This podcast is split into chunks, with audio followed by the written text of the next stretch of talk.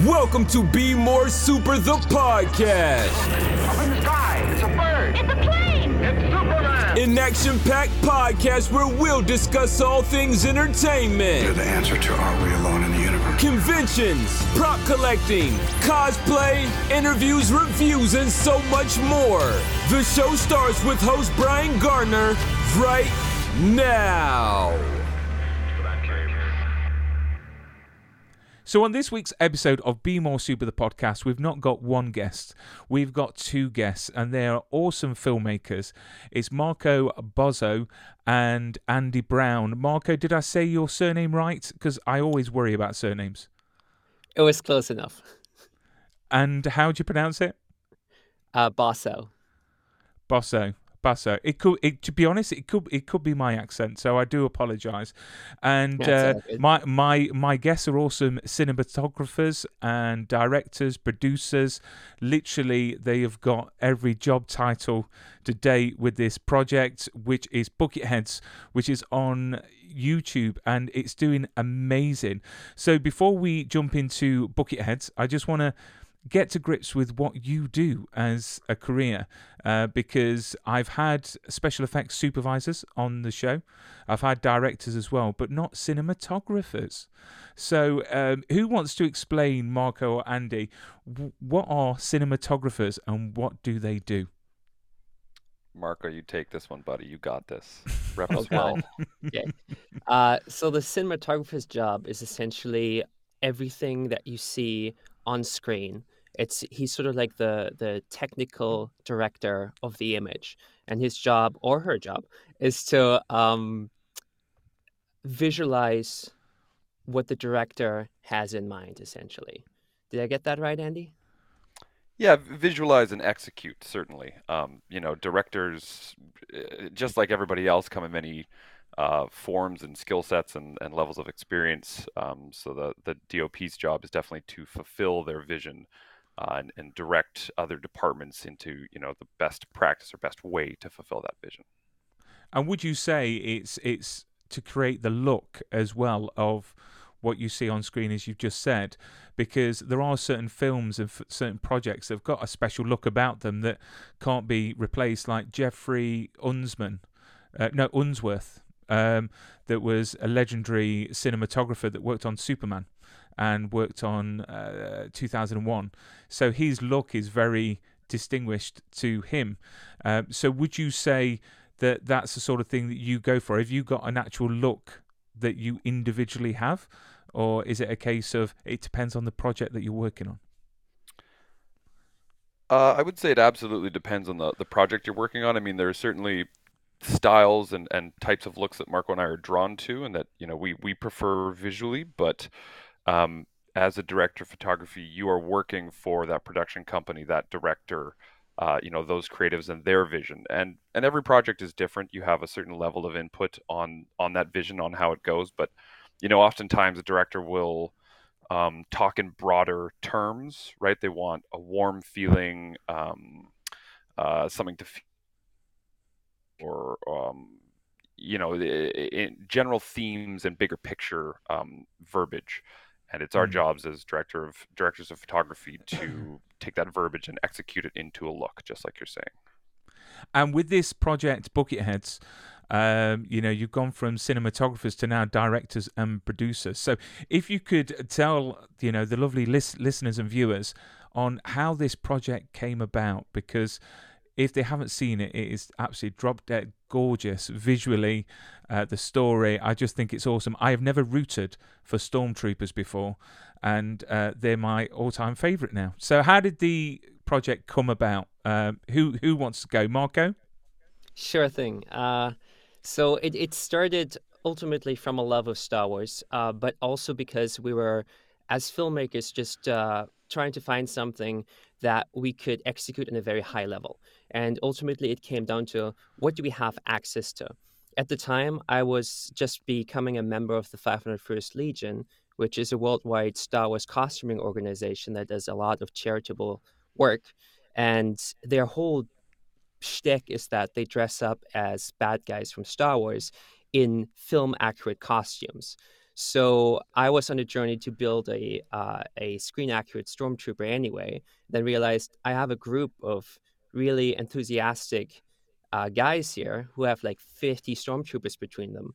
Let's just make a movie about stormtroopers, and that connected to a bigger network of Star Wars enthusiasts that had droids and rebels and props and set pieces and all sort of stuff that you would need to make a really good looking Star Wars film. And honestly, once it started, it was just it, it kept going because everyone was so into it and, and loving Star Wars and wanting to tell the story and continue. So we, we're still doing it to this day. And Andy, did you both work together before the project, or uh, was this a project that got you both together as uh, collaborators on the uh, project? I'm sorry, the the early part of that question cut out. Did uh, could could you repeat yeah. the question? So so um, you know, was was this a project that that got you and Marco together, working together, or did you work previously? Uh, actually, yeah. This this was basically the inception of Marco and I. We we met as film technicians on a volunteer set. Uh, oh my gosh, 2015 perhaps, and uh, moved in the very first day that we met. Uh, we decided we were going to become roommates. Uh, it was a bit of fate, as you could call it. Um, and just in living together for some two and a half years, you know, we, we pretty quickly identified that our uh, goals were, were pretty similar in that we both wanted to be filmmakers and directors of photography. And in knowing that and not really having shot much professionally ourselves, um, you know, we, we wanted to take on a project that we held all the cards, you know, could make all the calls and, and really have some creative influence over. Mm. Uh, so it, very much was the inception point of Marco and I, uh, Bucketheads. And and was was was there any arguments during the filming? Did you get on? Uh, was there any disagreement, creative differences, or are you still uh, very good friends? Uh, there's arguments every day. Yeah, we, that, that's our style. We're basically an old married couple, and everyone who works with us knows that, and I think loves to see it. But that's how all our best ideas um, come to be. It's a lot of arguing, very very passionate ar- ar- arguing, because we, we, we both have very strong ideas of uh, what this should be. I think that's that's and, the kind of people you wanna you wanna set yourself up with, right? You want to mm. be challenged by people you respect and, and adore, honestly. Um, yeah. So it's it's really nice to work with Marco, and I have, and I have to back it up with why I want this and why I think it makes sense, and it, it's a good thing creatively. That is awesome. And in 2018, so this film was released. Um, it's had a few views since then. 2.5 million views, which is absolutely astonishing, and rightly so because it it is awesome. I'm going to put a poster up because the poster, I want to buy this poster and put it on my wall. It is awesome. Like lit- literally, the artwork on this is just amazing. Um, so, did you realize it it was going to be such a hit when making it to the impact that it's had today? I, I actually, or Mark, you want to take this? Um, I, I only got about half the question, so why, why don't you start? That's what I was gonna say too. I missed the I missed the first half of the question. It kind of had a little audio blip again. I'm so sorry. Uh, it's okay. Let, let, let, let me repeat for you. So obviously in 2018, this movie came out and it had 2.5 million views. Did you did you feel that it was going to have this much of an impact when making this short film? um, that it's got today? Well, I think every filmmaker hopes that that's what go- what's going to happen, and I think we certainly felt we had something special on our hands.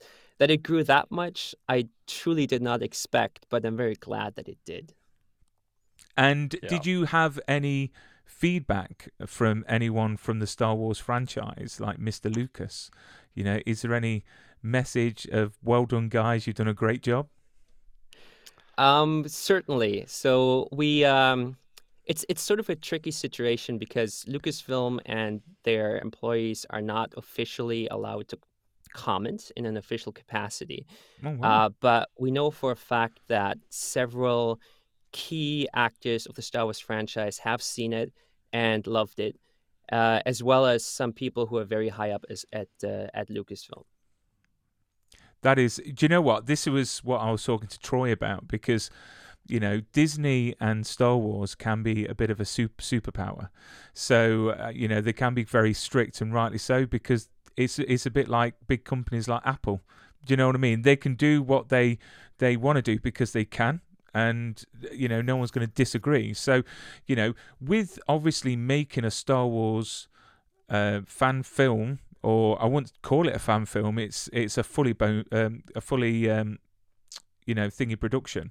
Um, how do you get away with everything Star Wars? How do you get away with with having everything you know related to the main franchise? Uh, I, I think Troy did go over it a bit, but from your point of view as the you know the directors and producers, I mean, how do you get away with with with making such a a great film that's based on Star Wars? Uh, uh, there there are sort of three guidelines that we usually try to follow, and Marco and I talk about this quite a bit. Marco, you're gonna have to help me with the third one because I always seem to forget it, even though somehow we follow it. Um. Um, but the the sort of major two in my mind are number one with financing. Um, you know, you need to be very clear in what you're doing. We are not making an official Star Wars property. We are making a Star Wars fan film, you know, made by fans, um, and the the financing is generated from fans. Um, even in in describing that, you have to be somewhat careful because if you directly take the fans' money for a Star Wars property, that can be problematic. So we run a Patreon uh, for the project, and we have some pretty clear language on there that actually describes that people are donating to our production company, and our intention is uh, creating bucket heads. Um, so we got to be pretty careful with all uh, sense of monetizing. Um, right, we can't distribute it, we can't sell it, we can't even monetize on YouTube. Right, this really is a not-for-profit project. Um, and then the other one is just keeping the scope and the themes and the, the feeling of the property within what Disney is trying to do themselves, right? We can't go and make an R-rated Star Wars with a ton of gore and viscera and um, you know themes that that aren't one Star Wars or or Disney rather is trying to pursue currently. And we do feel that Bucketheads does fall into that, right? It is about um, the bad guys, but we're not necessarily exploring their sinister intentions. We're exploring sort of the human elements of that. Mm, mm. I mean, I, I, I mean, I suppose I look at this because obviously it's self-funded. Would you say, you know, everyone working on these this project is a bit like a calling card for them. It's a bit of like, this is my resume, this is what I can do. Because, you know, if you're not making any money off it, but yet it's had 2.5 million views, I suppose, you know, how do you attract the filmmakers? Um, you know the you know special effects artists and everything like that to join you to make this project if technically you're not making any money from it because you're not allowed because of Lucasfilms and and and, and Dis- Disney. Would you say it's a calling card? Absolutely. Uh, for the younger guys, especially, it is absolutely a, a, calling card and, and a great showpiece for their ability and a chance to step into bigger roles that previously they may not have had the chance to. On the other hand, we also have a ton of really seasoned professionals who don't need a calling card anymore. They just love playing in in the Star Wars sandbox and being able to uh, express themselves and create art without any limitations that are usually um, uh, uh, put on them in bigger productions. Like mm. we have a bunch of designers who very much just want to put their own spin on it and uh, create without having to answer to a network of studio executives and, and whatnot. They just they can just go into this project and play. Mm. Yeah, and for the for the calling card element, it's actually um, know, motto is not quite the right word here, but I'll use it anyways. It's sort of the motto of our not-for-profit company we created specifically to do Star Wars and help with the financial elements of that um, that we you know we endeavor to give people a shot in a, a, role greater than they're already pursuing in professional environments while you know having quite a professional setting to uh, to, to test their skill set in mm. I mean, I mean, obviously, I mean, I've seen the behind the scenes, and it's incredible. It really is because I know that someone, uh, when I first saw the write write up for this, it said fan made film, and like I was saying to Troy, fan made to me, it gives the impression of someone with a camcorder in their garden, you know. But this is literally off the charts. Um, I mean, we see with fresh eyes you know the view uh, the you know the focus on the stormtroopers and what I like is that the fact that they're not faceless anymore. We're actually getting to know them as people. Um, I mean, how did the story come about? How did the idea uh, grow on actually this story we see on screen? Uh, I think it's somewhat topical right now, especially because um, Andor is coming out and, and being um, you know spoken about so much. Mm. I believe we had actually gone to see Rogue One with a mutual friend of ours, um, and and just really enjoyed the story so much. I mean, I, there are problems to that story, you know, that aren't worth talking about right now. But at its core, it is a well-grounded sort of war piece that really dives into the gravity of the situation of this war. Uh, I think I think better than a lot of Star Wars films had done up to that point. Um, and so after seeing that, I think it, it was sort of a, a spark in our minds uh, that we wanted to to play in that sandbox and to help tell some of these stories. Uh, we really, you know, thought about other films in this vein um, and, and drew inspiration, I suppose you could say, from Jarhead uh, and Band of Brothers in particular to try and tell a story of individuals playing their role in something greater that maybe they don't even have all the information about. And was there anything um, that didn't make it to screen in the way of story storyline? I mean, I can imagine with Star Wars, it was like a, a great big explosion on you know what ideas came out. You know, I'm I'm sure there's loads of pieces of paper in the dustbin right now of ideas that you had. You know, is is there any ones that you thought, you know what, we should have had on screen? I mean, hindsight is always twenty twenty, but for the short film in particular, um, the story didn't actually change very much from what we initially conceived. What did change was the dialogue multiple times after shooting. That's the beauty with uh, shooting faceless characters. You can just dub them over as many times as you need until it's until you get it right. However, with the with the series for season one that we're currently filming, things have gone through a great many revisions. I think we first started writing it a year before we actually started filming it. We had a writers' room going, and just the just the first episode has changed so dramatically from when we first started talking about it. It's it's an entirely different story. That being said, we have the entire first season, uh, all five episodes of it entirely mapped out. It's a complete story uh, arc that is not going to change in terms of where it starts and where it ends, but how we get there might still uh, change a little bit. I mean, where do you stand in the way of protecting, you know, this storyline, protecting what you've got? I mean, what stops Disney and Lucasfilms seeing these films and thinking, this is amazing. We need to uh, maybe do another series after Mandalorian and Andor and, and all those and focus. Yeah, go on. Technically, there's nothing that stops them, but practically, we just know for a fact that Disney, as it stands today, with what it's done with Star Wars so far, will have absolutely no interest in the story whatsoever because it's just not a subject uh, that they're interested in touching. Which is shocking because it's great. I mean, it's fantastic. So um, shame on them and lucky for you because you know you've got a great, a great, a great ser- ser- series. I've got to say. Um, I mean, I've got to say everything on screen. Let's talk about special effects and the costumes because we touched on it earlier on, and the TK suits, which are awesome. Which unfortunately, I am the size of a, a silverback gorilla, so I would not suit a a suit like that. I really wouldn't, but I would dream of wearing one, but I wouldn't want to embarrass my kids. Um, you know, obviously you mentioned that you got all the suits from the garrison that you're part of, which I think is awesome. I mean, how did you work on the special effects, and how were they sort of, um, you know, utilized on set, and did anything go wrong? Because the special effects, again, I think are great. Thank you very much. Um, I, I mean, how, how do we do it? You know, we, we have a team of professionals that we trust wholeheartedly.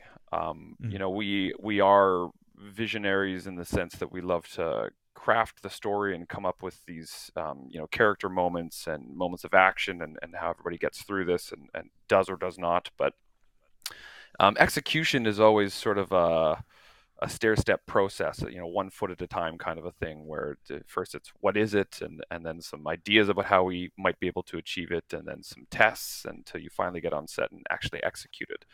And that comes with a lot of input from everybody who has a hand in that. You know, Marco and I don't think that we're above anyone we work with in, in their knowledge of how to pull off very creative uh, shots or, or explosions or anything like that. Um, um, I'm sorry, I forget the I forget the second part I of the mean, I mean, how much, how much of the the fan fi- the, the the the film, the short film, and the series is practical, opposed to digital? Because I'm a great fan of practical. I really am. I mean, to me, the original Star Wars, for me, hands down, was the best in my opinion. Because I think too much C- CGI can ruin things. Um, so I think practical all the way. So in this series, how much of it is practical, and how much of it is digital in the way of the special effects?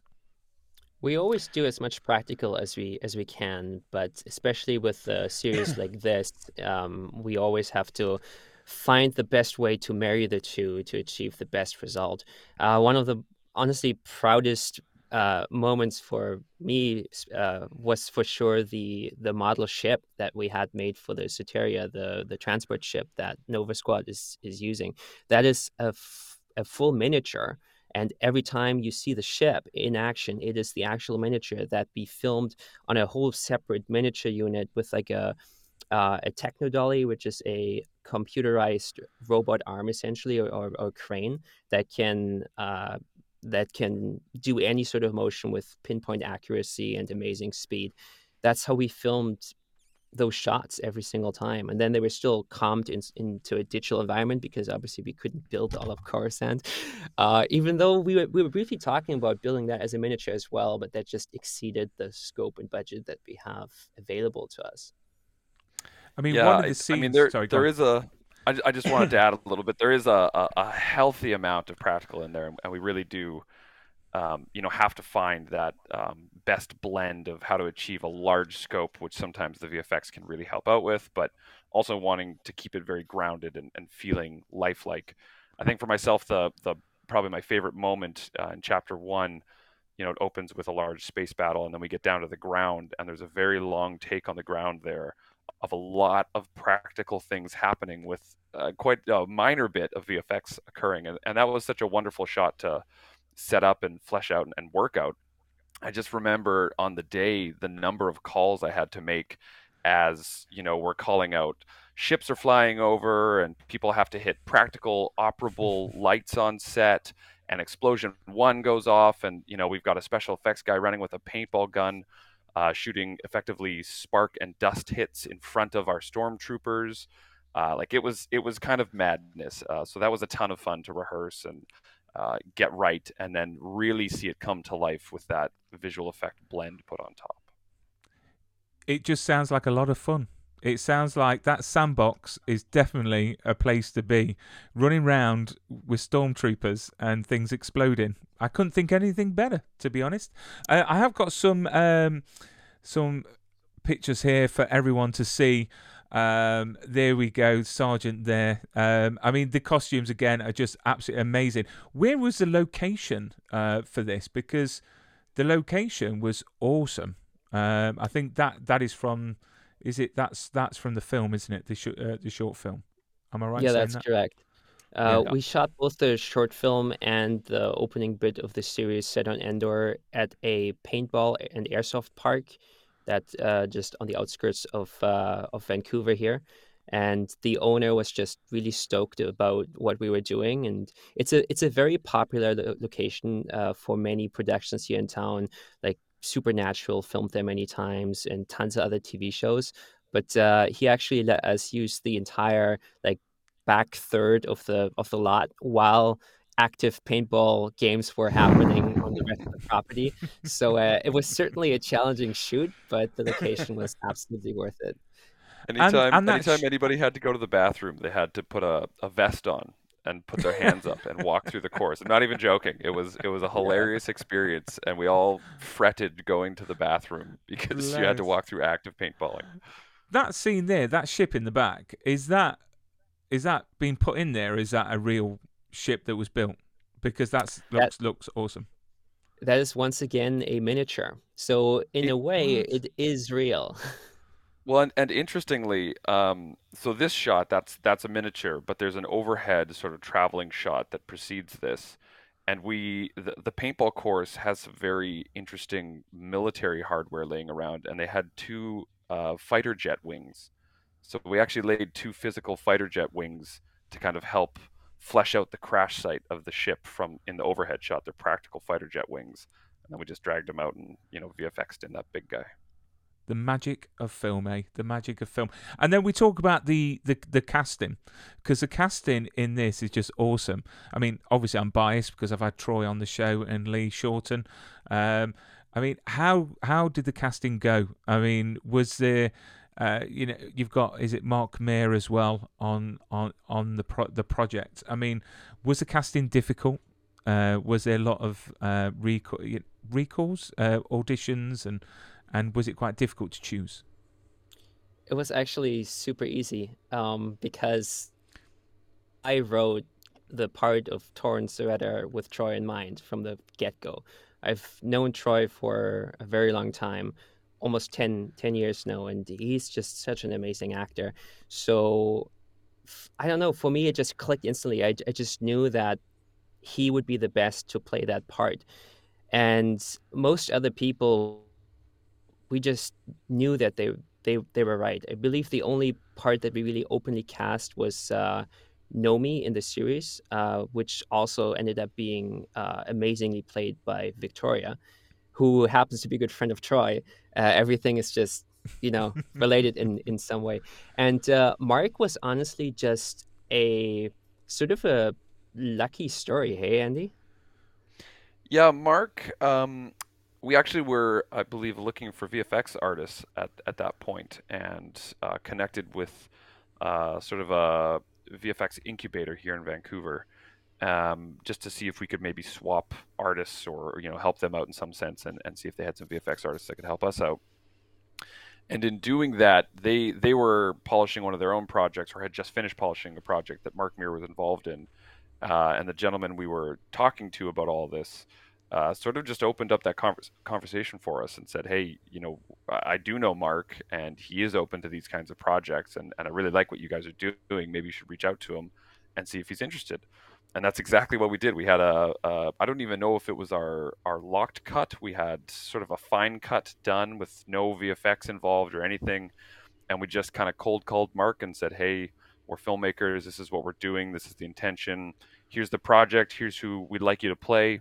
Are you interested?" And and he responded very well to that and was very interested. Uh, and, and we've sort of um, struck a friendship since then, and, and really uh, gotten to work alongside him. It's, it's been a pleasure. and honestly just having the the privilege to direct mark in the voice booth after being a massive fan of Mhm. mass effect my entire life uh that was just one of the best moments of my entire life honestly just amazing and I just can't wait to see more of him. To be honest, um, uh, you know, because the last um, chapter definitely left you uh, on the edge, waiting for 2023. Uh, it needs needs needs to come sooner. This is crazy. You're gonna give me a, a you know a twitch. I need to see the next one. But apparently, you wrote the entire first season. I wrote this down. Uh, first season story outline on a 10 hour road trip from Vancouver to Prince George, British Columbia, I presume, BC, in 2019. Um, you know, is this true? And and you know, why weren't you listening to a bit of country music? because there's no reception on that part of the highway anymore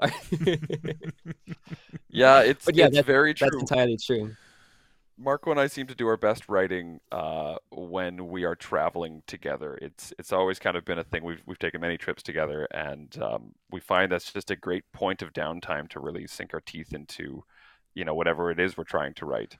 Um, but that that full, I think at that point actually it was six episodes we had uh, fleshed out in that ten hour drive. Uh, sort of where we wanted to take the story and everything, and, and refined it from there, and brought it to this writers' room that we created. Um, but that's that's really where the the key points of it came from. And what what can the fans expect from the series to come? I mean, what's the plan um, with future episodes? Can you share any plans on dates or or, or how many more episodes is going to be uh, within the next couple of years?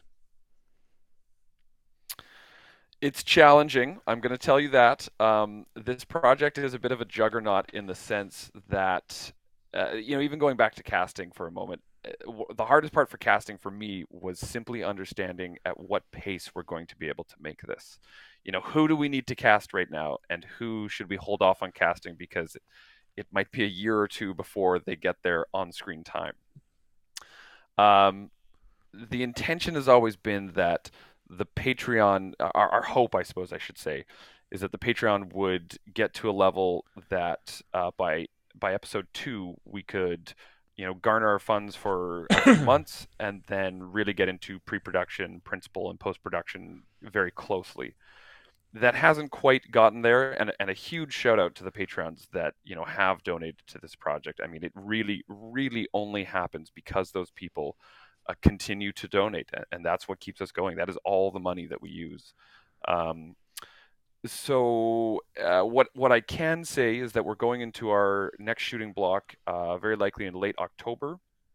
Um, we have been exceptionally lucky in taking in very large, very generous donations from a number of uh, very high level union shows around town, um, and that has has really helped us. Um, accelerate our timelines a little bit and uh, you know build some larger sets and things without you know fearing the money man and and uh, you know how we're going to be able to pay all these things off. So um, I would say that we're doing pretty well right now in regards to uh, you know what materials we have uh, at our disposal and our finances.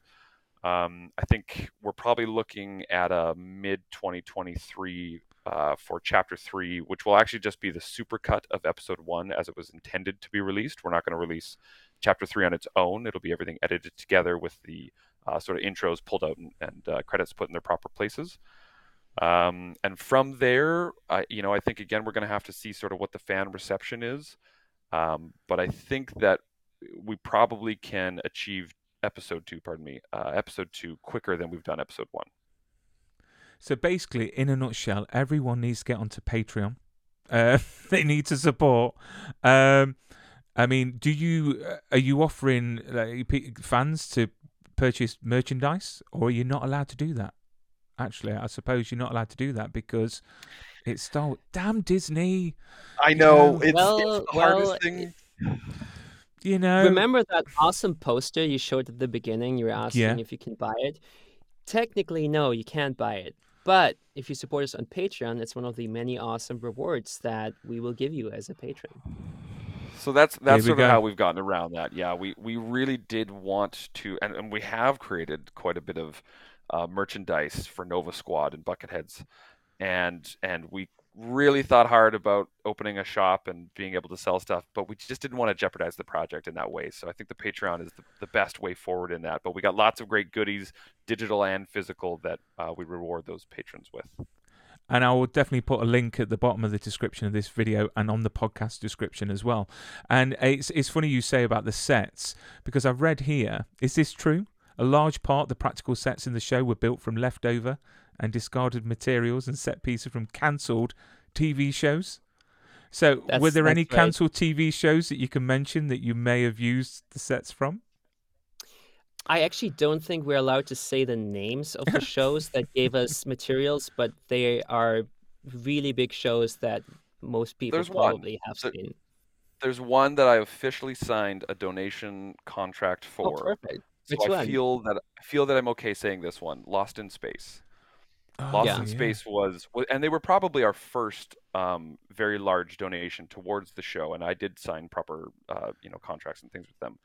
Um, so, so that that was one. There have been probably three other shows that I can think of, uh, very large shows that have donated just a ton of material and clothing and everything to us. Um, so yeah, that that Yeah. really keeps us going. Well, it just I makes actually sense just- because.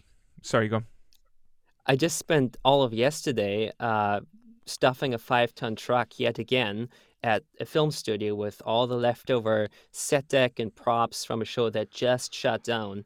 Uh, and, you know, there's half a spaceship in that truck now, and we just get to use that material. We have to repaint it so people can really tell what it's from.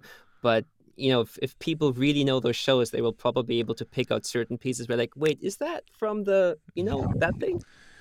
And Do we do our what? best I- to change all that too. We do our best Yeah. to to change that stuff up as much as possible. I feel also you might be missing a trick because the sponsors of my show, which are Prop Store, I don't know if you're aware of Prop Store, but Props, Props, Prop, Prop Store are, are one of the biggest. They've got offices in LA and in London, and they deal with props and costume pieces from shows, and they go for a lot of money. Um, you know and if your hands you know may have props and costumes from certain shows i mean for example they they sold uh, at one of their recent auctions um that went for Oh. Do you want to take a guess on what that sold for Oh, Marco, your guess is probably going to be a lot closer than mine. You you guess for both of us. this is a stormtrooper helmet from the new hope a new hope you know the first one so 25,000 pounds. well off well off it went for $140000 Jesus. Wow. and they sold a Han Solo jacket that Harrison Ford had, and that was a lot more than that. I mean, they are Yeah. literally Stephen Lane, who's the CEO. He was one of the creative consultants on some of the last Star Wars movies. Um, so I'm just saying, if you've got a, a few pieces at hand, give Prop Store, you know, an email. I can add you to a thread and introduce you, and who knows, that could fund your next couple of episodes quite quite uh, quickly. Who knows? But no, um, I mean, obviously, um, you know, the part of uh, Torrin was was Troy, and we see Lee Shorten in the show as well, and I'm really pleased to hear some English accents in there as well.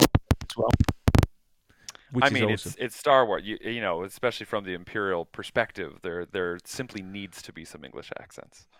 I mean, I mean, what's what's been the most challenging part of making bu- bucket heads for you both, like individually? Uh, I, I think for myself, honestly, doing it whilst having to work a regular day job. Um, the burning the the midnight oil is like my everyday. Um, you know, it, it has been very challenging, especially with with uh, COVID and the pandemic and everything that's you know occurred in the last few years Mm. worldwide. Um, the passion is always there. Um, the energy I sometimes have to push and push and push because it is just very difficult to do something that we aren't able to uh, see any monetary gain from, you know, simply for those necessary costs in life, like keeping a roof over your head. Mm. Yeah. And Marco, Yeah. For me, I guess it's just running a volunteer project for years and years and years on end. Because it's filmmaking is great when you can just ask the right people, hey, I need this, I need this, I need this, and they just do it because it's their job. But if it's a volunteer project, you just really have to find the team that has the the passion, the energy, and the capacity to stick around and actually see it see it through. And like there's eh, like Andy said, everyone needs to make a living as well. So um, just having to to keep pushing really and drive this project even though there's no monetary gain and keep asking people for new favors and can you do this? Can you do that? We need this. It's it's a lot of work it's a lot of energy uh, but it's also in some ways the best job in in in in the world you know and you often forget that this is a, a, a project of passion because literally you are you've got your day jobs, you have got your own careers, and this is sat at the side side of it. Um, I mean, have you got plans in the future for this, or is it a case of uh, you're going to always do Star Wars, or would you consider maybe making other series based on other things um, out there? Absolutely, we would, and um, you know, we, we we do have many projects on the go outside of Star Wars as well. Um, you know, ones that are original stories, whether they're from us or uh, from other filmmakers that we're working alongside. Um, you know, we, we are just passionate filmmakers at, at our core. Um, Star Wars is such a wonderful sandbox to play in, and we're very fortunate to have a lot of assets that allow us to do that at quite a high level. Um, so we're very happy to continue playing there, and, and would love to do that, you know, for the rest of our lives and uh, alongside Disney if they'd ever have us. Um, but we're certainly not afraid of stepping outside of that sandbox into other territory, and, and we do have some some plans and some things on the go right now. Uh, so, and where do you see yourself? Um as individuals, like in 10, 20 years? Do you see see see yourself as uh, directors, cinematographers, producers, or everything? Everything. I think everything. Yeah, you know, it, it's funny because you come into film and like the first thing they, you know, anybody knows their salt teaches you is don't do everything. Mm. It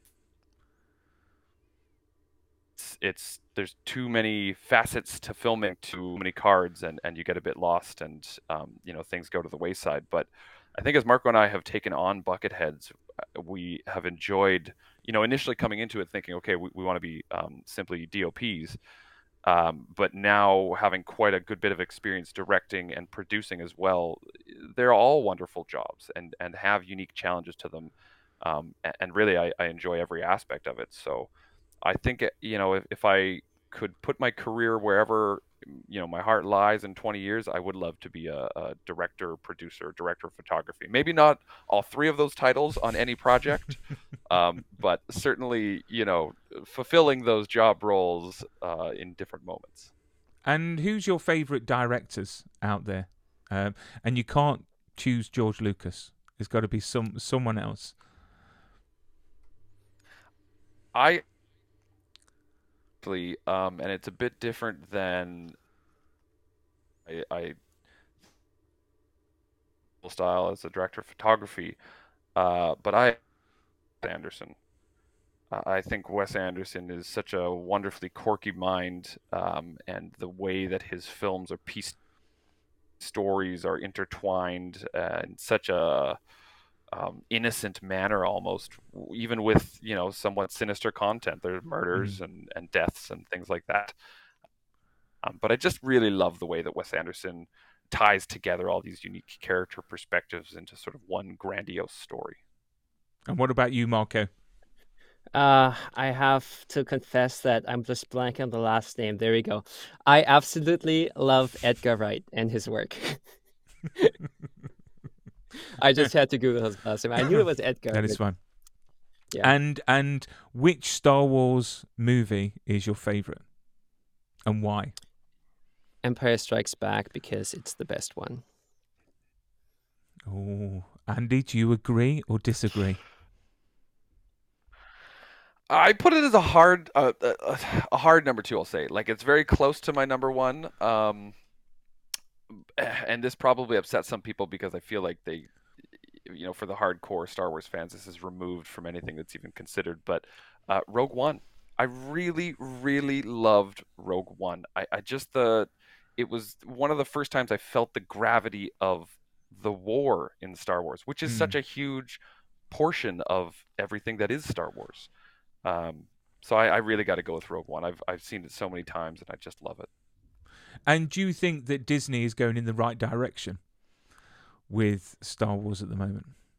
Well, having just seen the three three episodes of Andor that they came out with, I think so. They've uh, finally found a fresh new direction that works, and finally they've discovered some nuanced writing, which was very refreshing. yeah, I, I would agree. I would agree. I you know Disney has come out with so much lately, um, And there there's tons of great there as well. I mean, everybody loves The Mandalorian. Um, but I have to agree, there's just so much nuance so far in Andor, more so than they've really done up to this point. Gives me good hope. Wars. Yeah, I mean, and Andor I think is great because again, it's got a completely different feel to Mandalorian and Boba Fett and the rest. And I, I was a bit disappointed with Boba Fett because the most viewed episode was the one with the Mandalorian in it, which I was a bit. Mm, but to be honest, that was the episode that I enjoyed the most.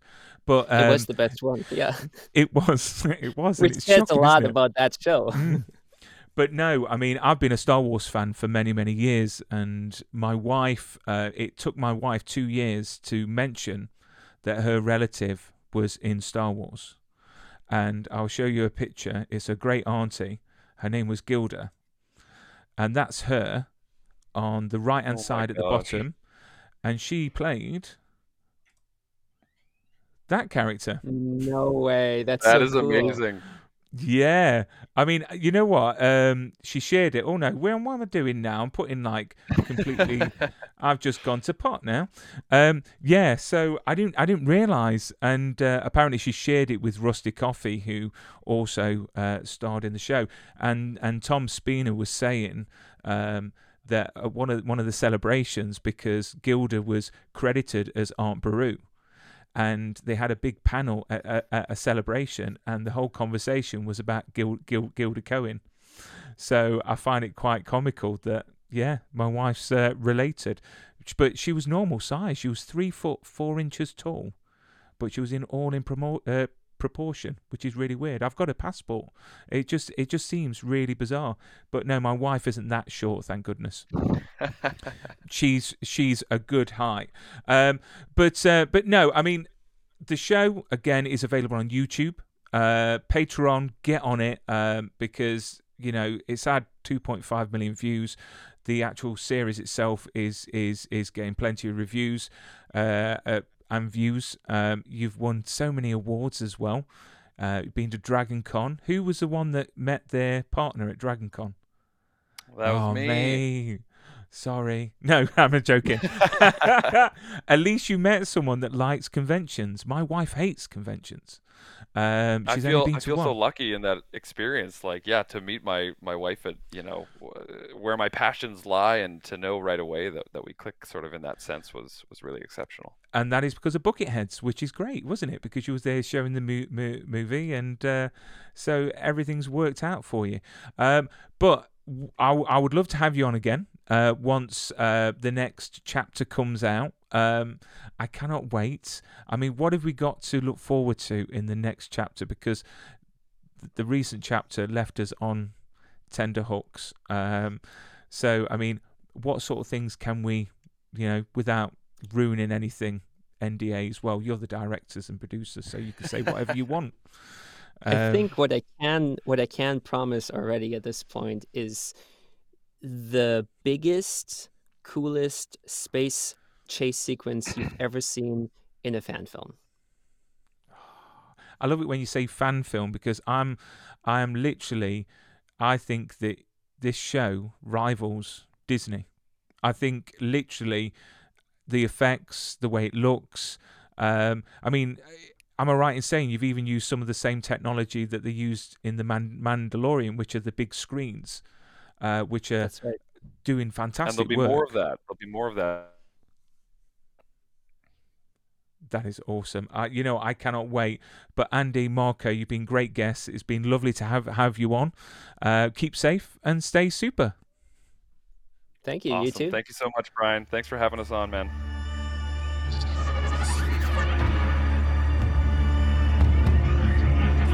You've been listening to Be More Super the podcast. It was kind of a crazy fun experience. I love the show, guys. You're awesome. Listen, my whole family loves it, man. If you enjoyed this episode, be sure to hit the subscribe button and share with your super friends. In my world, it means hope.